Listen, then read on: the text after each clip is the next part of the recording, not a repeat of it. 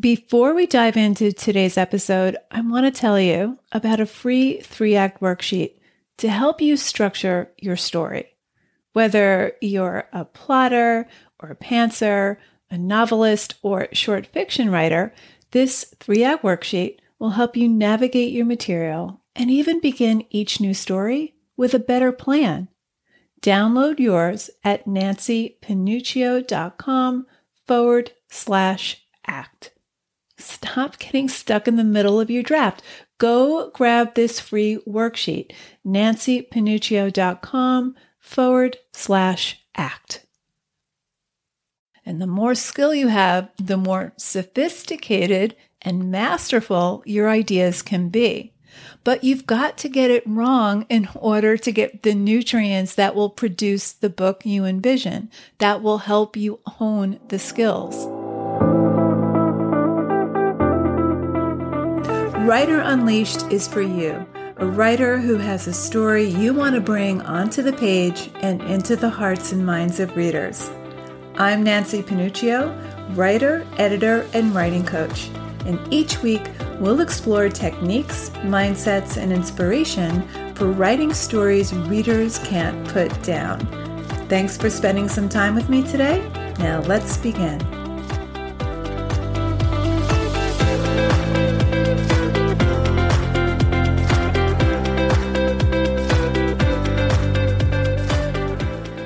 College, my favorite class was filmmaking. It was a summer course, and our assignment was to write, storyboard, direct, and edit one film. And so when it came time to shoot the film, I enlisted three of my friends to be actors, and we camped out at my best friend's apartment for an entire weekend and worked endlessly on shooting this film. I shot on a 35 millimeter camera. Now, in those days, cameras were big and bulky, and I was not the most technically savvy person then.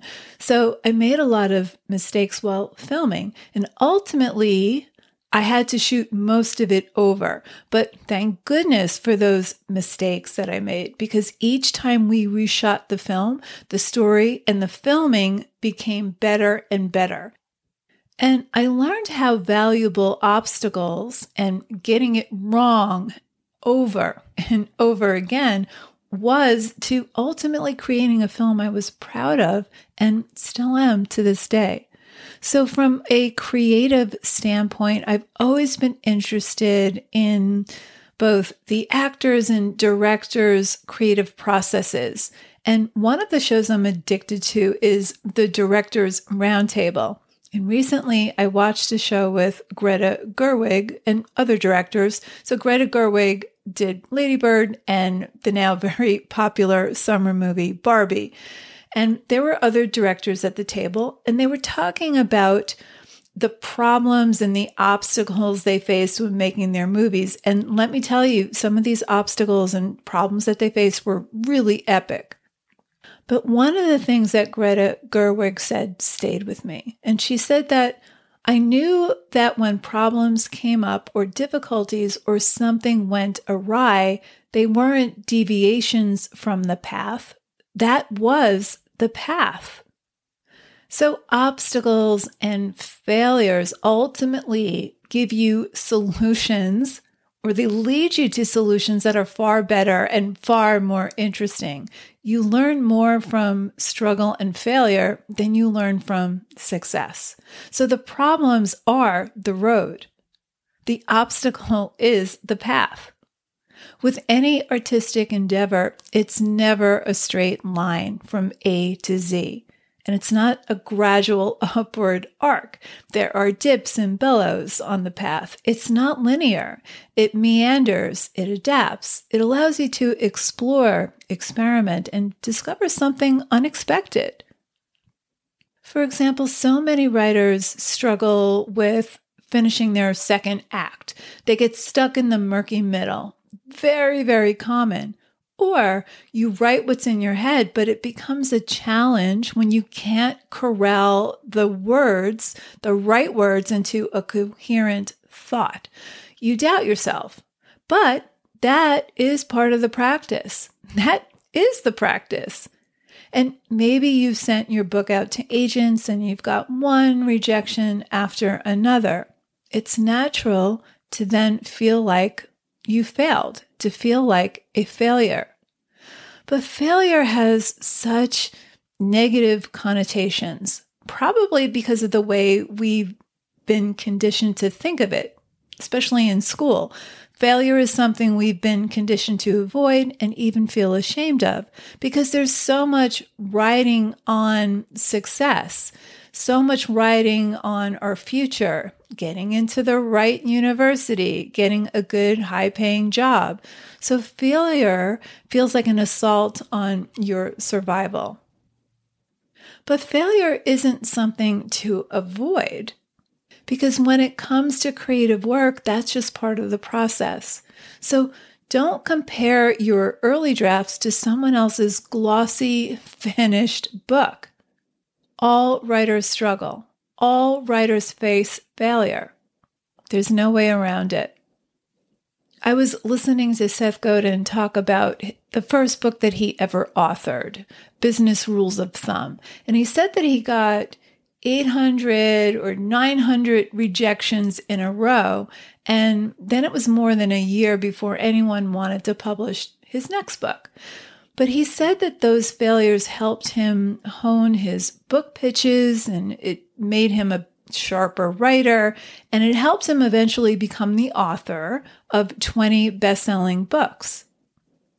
So maybe you got rejected by several agents, or your beta readers slammed you with their feedback. But rather than think of it as a condemnation of your talent or your abilities, just think of it as getting knocked off course temporarily and then ask, what can I learn from it? So what can you learn from that it didn't get the response you hoped it would, or that it isn't meeting your own standards? The story that's in your mind is not coming across on the page, but what can you learn from that? You self published your book and nobody is buying it. Well, you just learned something. You got feedback from your beta readers that your first act isn't working. What can you learn from that? So when you lack skill, you may have a great idea, but you don't have the requisite skills to pull it off. Or maybe your concept, your idea is weak. In coaching, we spend a lot of time talking about the story idea and clarifying it and then expanding it. And then there's judgment. So you may leave something in the piece that should have been discarded so you have to ask things like Is the wrong character in the scene? Is this image heavy handed? Am I telling where I should be showing? If you look for the lesson in each failure or setback, you'll develop the skills to do it better. Jerome Robbins once said, You do your best work after your biggest disasters. You do your best work after your biggest disasters. And the golfer Bobby Jones once said, I never learned anything from a match I won. Respect defeat and profit from it. Respect defeat and profit from it. So, one of the profits you can gain from defeat is a stronger range of skills. The stronger your skills become, the more facile you become. You can try different things, and the more fun writing becomes. We all have a right to fail. Give yourself permission to fail. You're always going to fail. It's a practice, and the practice, the process, is way more important than the product. Skill is how you close the gap between what you can see in your mind's eye and what you can produce. And the more skill you have, the more sophisticated and masterful your ideas can be. But you've got to get it wrong in order to get the nutrients that will produce the book you envision, that will help you hone the skills. Twyla Tharp once said that she taped a three hour improvisational session with a dancer And then she found only 30 seconds of useful material in that tape. So if we do the math, she rejected 99.7% of her work for that day. Now imagine knocking out a 2000 word chapter and then after rereading it, you decide that only three words are worth keeping. That could be painful, absolutely, but it's absolutely necessary because the creative act is editing. You're editing out all the lame ideas that won't resonate with your readers. Editing, you're exercising your judgment. It's setting the bar a little higher for yourself and therefore for your readers. So, yes, failure is painful and it's okay to feel it, but it's also important to forget about the humiliation and the pain and retain the lessons from it. So, solving creative problems, the thing about it is that there isn't one right answer. There are many possible answers, maybe even thousands of possible answers. So, the practical thing to do is to fix the things you know how to fix right now. That's why skill is essential. But you won't develop those skills unless you encounter obstacles, unless you encounter setbacks. So don't think of it as failure. Think of it as guidance on what you need to learn next, what you need to master next. Now, this may mean you work with a writing coach or enroll in a writing workshop or work with a beta reader, but choose those beta readers carefully.